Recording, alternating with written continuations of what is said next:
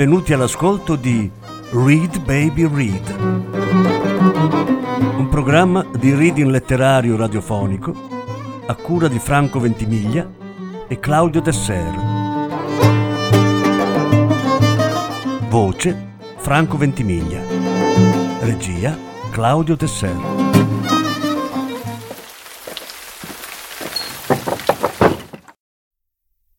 Bartleby lo scrivano di Herman Melville. Traduzione di Gianni Celati. Lettura di Sara Ventimiglia. Lettura in cinque parti. Seconda parte.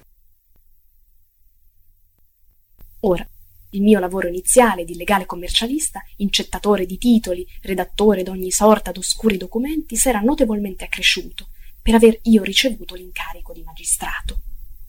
V'era adesso molto lavoro per gli scrivani.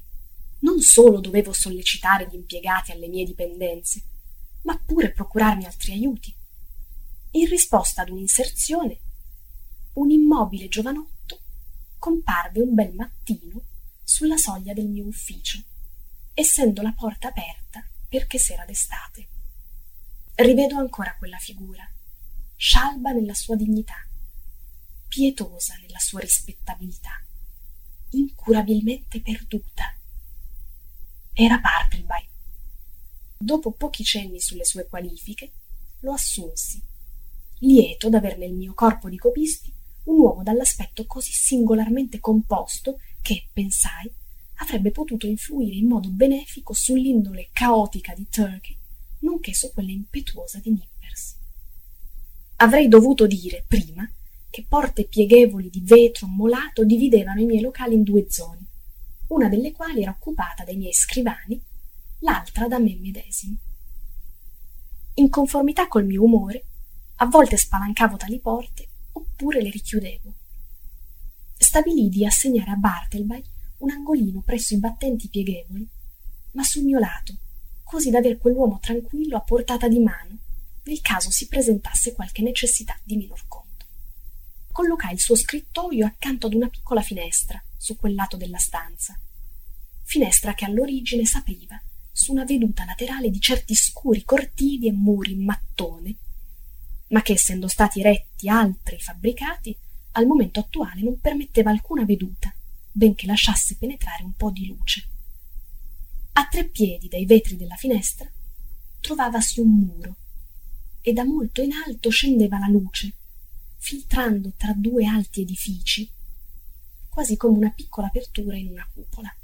A rendere tale sistemazione vie più soddisfacente, procurai un alto e verde paravento che poteva tutt'affatto riparare Bartleby dai miei sguardi, quantunque senza allontanarlo dalla mia voce.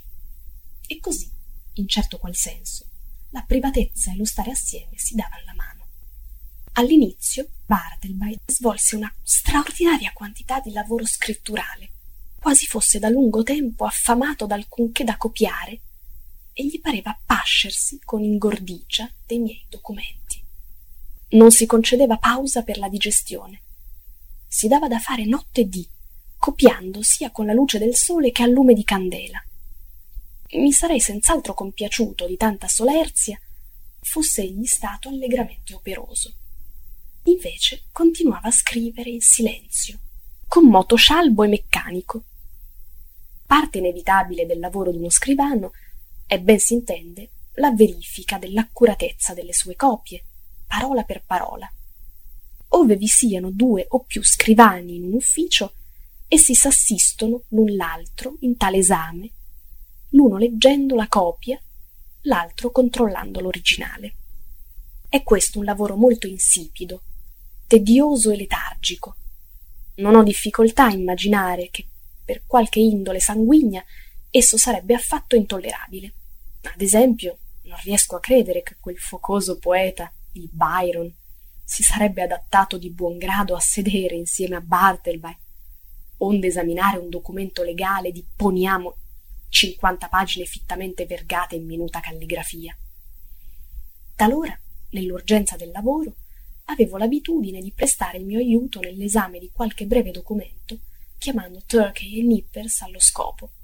Una tra le mie mire, nel collocare Bartleby a portata di mano dietro il paravento, era di ricorrere ai suoi servigi in simili banali evenienze.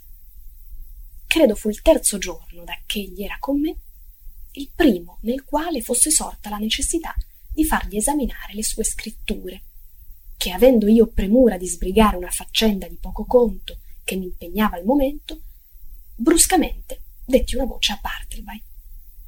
Posta la fretta e la mia naturale attesa di immediata obbedienza, sedevo col capo chino sul documento originale posto sul mio scrittoio e la mano destra obliquamente protesa a porgere in modo un po' nervoso la copia, così che, appena emerso dal suo riparo, Bartleby potesse afferrarla e procedere all'opera senza alcun indugio.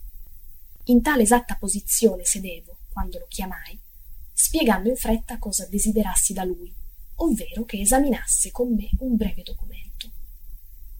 Immaginate la mia sorpresa, meglio la mia costernazione, quando senza muoversi dal suo privato, Bartleby, con voce singolarmente mite ma ferma, replicò Avrei preferenza di no.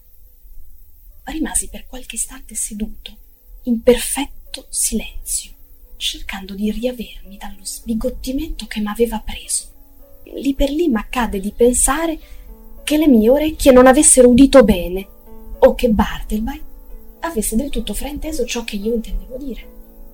Ripetei la mia richiesta con voce più chiara che potei, ma con tono altrettanto chiaro. Mi giunse la medesima risposta dinanzi udita. Avrei preferenza di no. Preferenza di no? gli feci eco alzandomi in grande eccitazione e attraversando la stanza d'un balzo. Come sarebbe a dire? Cosa ti prende? Voglio che m'aiutiate a esaminare codesto foglio, prendetelo. E glielo gettai. Avrei preferenza di no, diss'egli.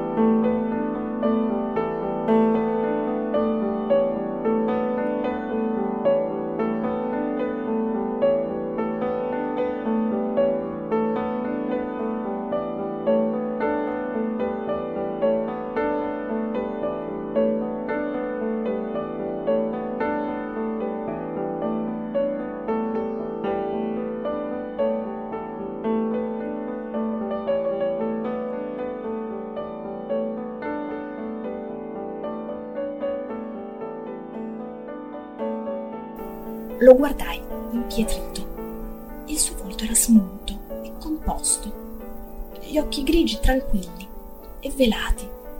Non un segno di turbamento lo animava.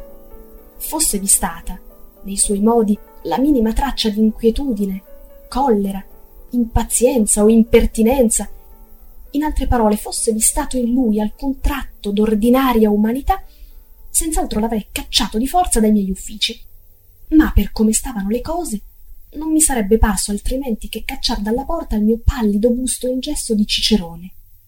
Rimasi a scrutarlo per qualche attimo mentre egli continuava a scrivere. Indi tornai a sedermi al mio scrittoio. Tutto ciò è molto strano pensavo. Qual è la miglior cosa da fare? Ma avevo fretta di sbrigare il mio lavoro. Decisi di trascurare l'accaduto per il momento rinviando la sua considerazione ad un momento di tranquillità. E così, chiamato Nippers dall'altra stanza, lo scritto venne rapidamente controllato. Alcuni giorni dopo, Bartleby terminò la stesura di quattro prolissi documenti, il quadruplicato di una settimana di testimonianze raccolte in mia presenza nell'alta corte di cancelleria. divenne necessario esaminarli. Trattavasi di una causa importante ed una grande accuratezza era indispensabile. Avendo tutto predisposto, chiamai dalla stanza attigua Turkey, Nippes e Gingernut, intendendo metterle quattro copie in mano ai miei quattro impiegati, mentre io avrei dovuto leggere l'originale. Di conseguenza, Turkey, Nippes e Gingernut avevano preso posto in una fila di seggiole, con in mano ciascuno il proprio documento, quando chiamai Bartleby perché s'unisse a questo interessante gruppo. Bartleby, presto, sto aspettando. Udì il lento stridere della sua sedia sul nudo pavimento e presto egli apparve, sostando all'ingresso del suo eremo. Cosa si comanda? disse in tono mansueto. Le copie, le copie, dissi io in tutta fretta, dobbiamo esaminarle, ecco, e gli allungai il quarto dei quadruplicati. Avrei preferenza di no, diss'egli, e silenziosamente sparì dietro il paravento. Per alcuni istanti fui trasformato in una statua di sale, in piedi alla testa della mia colonna di assisi impiegati. Riprendendomi, mi mossi verso il paravento e gli chiesi ragione dell'inusitata condotta. Perché vi rifiutate? Avrei preferenza di no. Con chiunque altro sarei andato su tutte le furie. Bandita ogni altra chiacchiera l'avrei senza scrupoli cacciato via, ma v'era qualcosa in Bartleby che non soltanto stranamente mi disarmava, ma pur anche in modo assai sorprendente mi toccava e sconcertava. Presi a discutere con lui. Queste sono le vostre copie che dobbiamo esaminare. Vi risparmio del lavoro, giacché le controlleremo tutte in una sola volta. È l'usuale pratica. Ogni copista è tenuto a collaborare nell'esame della sua copia. Non è forse così? Non parlate? Rispondete. Avrei preferenza di no, rispose con voce flautata. Ebbi l'impressione che mentre gli parlavo egli attentamente stesse a ponderare ogni mia affermazione che ne comprendesse appieno il senso, che nulla potesse obiettare alle stringenti conclusioni, ma al tempo stesso che qualche ineluttabile considerazione lo spingesse a replicare come faceva. Siete dunque voi deciso a non accondiscendere alla mia richiesta, richiesta conforme all'usuale pratica e al senso comune? Brevemente, egli mi fece intendere che a quel riguardo le mie conclusioni erano esatte, sì, la sua decisione era irrevocabile. Non di rado accade che se contrariati in maniera insolita e profondamente irragionevole, si senta vacillare in noi le nostre più elementari convinzioni. Si comincia, per così dire, a contemplare la possibilità che, per quanto sorprendente sia il fatto, tutte le buone, giuste ragioni abitino in casa dell'altro. Di conseguenza, ove nella circostanza siano presenti persone disinteressate, a queste ci si rivolge in cerca d'un sostegno per i nostri barcollanti pensieri. Turkey, dissi, cosa ne pensate voi di ciò? Non ho forse ragione? Con rispetto, signore, disse Turkey, nel suo tono più moderato. Penso di sì. Nippers, dissi, e voi cosa ne dite? Penso che lo caccerei a calci dall'ufficio. Qui il perspicace lettore s'accorgerà che essendo mattino la risposta di Turkey è espressa in toni tranquilli ed educati, mentre Nippers replica con toni di irritazione, ossia, per ripetere una frase dinanzi usata, l'umor tetro di Nippers era in servizio, quello di Turkey a riposo. Gingernut, dissi, desiderando raccogliere anche il minimo suffragio in mio favore, tu che ne pensi? Per me, signore, è un tizio un po' stralunato, rispose Gingernut con un ghigno. Udite ciò che dicono? feci, rivolgendomi verso il paravento. Venite dunque fuori, fate il vostro dovere. Ma egli non mi degnò di risposta. Per un attimo fui a meditare in grande perplessità. E tuttavia ancora una volta gli affari urgevano. Ancora una volta stabilii di rinviare la considerazione di un tale dilemma ad un momento di calma con qualche difficoltà riuscimmo ad esaminare le scritture senza Bartleby, benché ogni due pagine circa Turkey manifestasse differentemente la sua opinione, che questo modo di procedere era affatto inusuale, laddove Nippers, contorcendosi sulla sedia con nervosismo da dispeptico, arrotolava tra i denti maledizioni di circostanza sibilate in direzione del cocciuto somaro dietro il paravento. E per parte sua, di Nippers, questa era la prima e l'ultima volta che avrebbe fatto il lavoro d'altri senza compenso. Nel frattempo, Bartleby sedeva nel suo eremo, dimentico d'ogni cosa, immerso soltanto nella sua speciale occupazione che colà l'assorbiva. Passarono alcuni giorni, durante i quali lo scrivano fu impegnato in un altro lungo lavoro. La sua recente e insolita condotta mi spinse ad osservare con attenzione le sue maniere. Notai che non usciva mai a desinare, e invero non usciva mai in alcun modo. Fino ad ora, per quanto ne sapessi, mai m'era risultato egli fosse stato fuori dall'ufficio. Era una sentinella sempre in fazione, nel suo angolo. Verso le undici del mattino, però, notai che Gingernut si accostava alla fessura del paravento di Bartleby, quasi fosse colà richiamato da un gesto a me invisibile, dal punto in cui sedevo. Il ragazzo lasciava tosto l'ufficio facendo tintinnar qualche moneta, per ricomparire con una manciata di biscotti allo zenzero, che consegnava nell'eremo, ricevendo due dolcetti a compenso del suo disturbo. Dunque, egli vive di biscotti allo zenzero, pensai. Mai si nutre d'un pasto vero e proprio. Sarà vegetariano dunque. Ma no. Non mangia neppur verdura. Non mangia altro che biscotti allo zenzero. Il mio pensiero si perdeva allora in fantasticherie circa il probabile effetto sull'organismo umano del vivere soltanto di biscotti allo zenzero. Tali biscotti sono così chiamati perché contengono zenzero, quale uno dei loro speciali ingredienti e quale loro gusto costitutivo. Ora, cos'è lo zenzero? Una polvere aromatica e piccante è forse Bartleby aromatico e piccante? Niente affatto. Lo zenzero quindi non aveva alcun effetto su Bartleby. Probabilmente egli aveva preferenza di no, che non avesse effetto alcuno.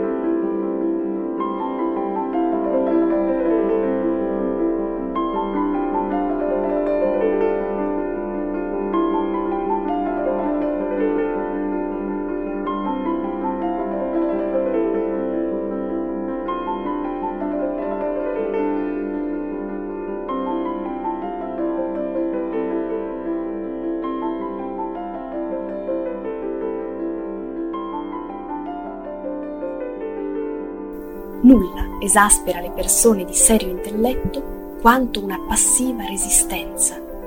Ove l'individuo cui vien fatta resistenza sia d'indole non disumana, e se costui che resiste è persona perfettamente innocua nella sua passività, allora, quando il primo sia di buon umore, caritatevolmente egli tenterà di giustificare ciò che risulta di impossibile soluzione per il suo intelletto.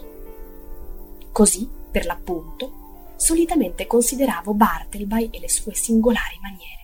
Povero diavolo, pensavo, non ha cattive intenzioni.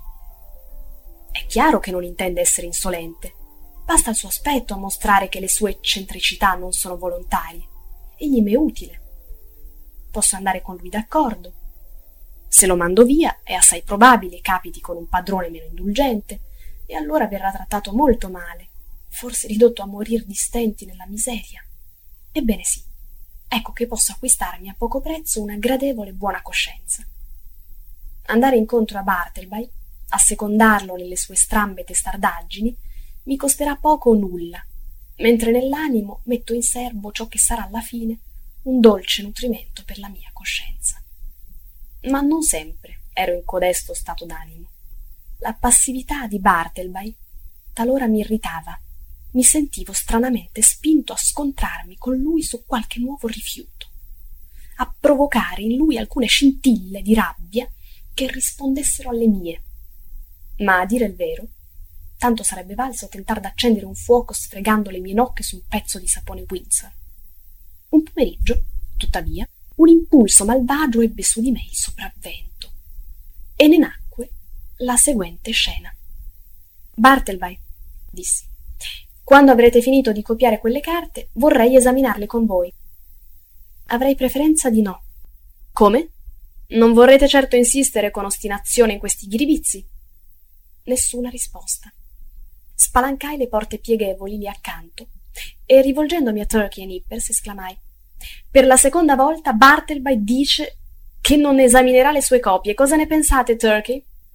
Era di pomeriggio, si rammenti. Turkey sedeva splendente, come una caldaia d'ottone, il cranio calvo gli fumava, le sue mani annaspavano tra i documenti pieni di macchie. Cosa ne penso? ruggì Turkey.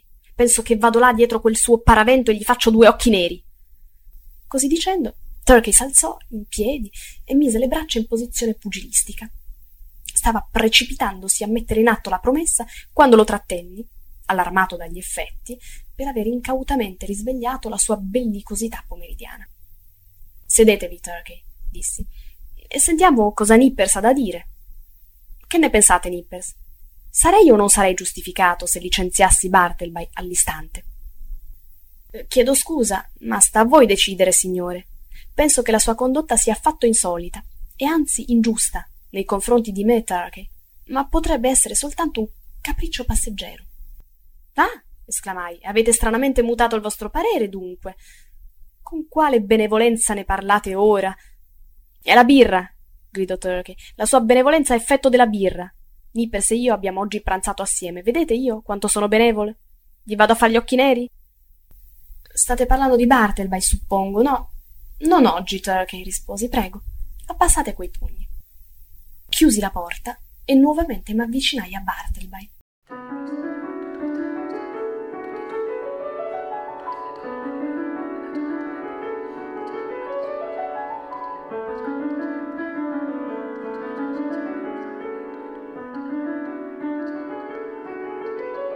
Sentivo ulteriori stimoli che mi spingevano a tentar la sorte. Bruciavo all'idea d'essere nuovamente contrariato. Mi rammentai che Bartleby non abbandonava mai l'ufficio. Bartleby, dissi, Gingenat è fuori. Per favore, fate un salto all'ufficio postale. V'erano solo tre minuti di strada e vedete se c'è qualcosa per me. Avrei preferenza di no. Non volete andarci? Avrei preferenza di no barcollai verso il mio scrittoio e vi sedetti in profonda meditazione. Di nuovo rispuntò quel cieco e inguaribile impulso. A cos'altro potevo ricorrere onde procurarmi un'ignominiosa ripulsa da quel magro, miserabile soggetto, da un mio dipendente? Cos'altro v'era di perfettamente ragionevole che egli si sarebbe senz'altro rifiutato di fare? Bartleby? Nessuna risposta. Bartleby! contò più alto, nessuna risposta. Bartleby! urlai.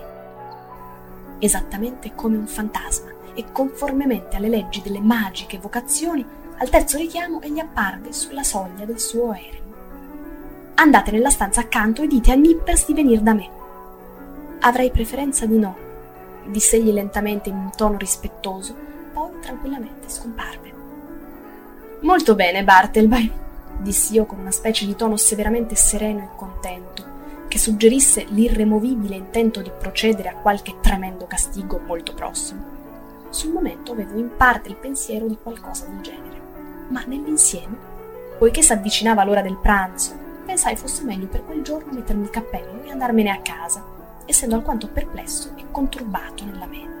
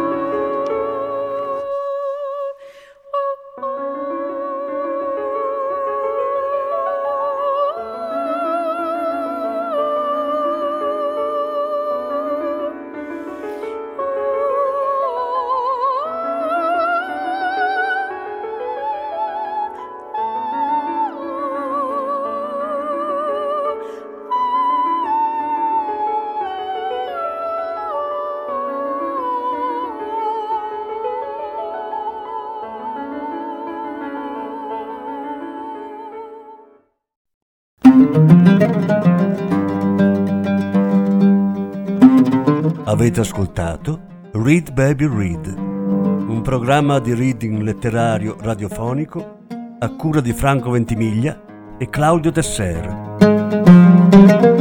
Grazie per l'ascolto, alla prossima settimana. La terza parte della lettura andrà in onda la prossima settimana.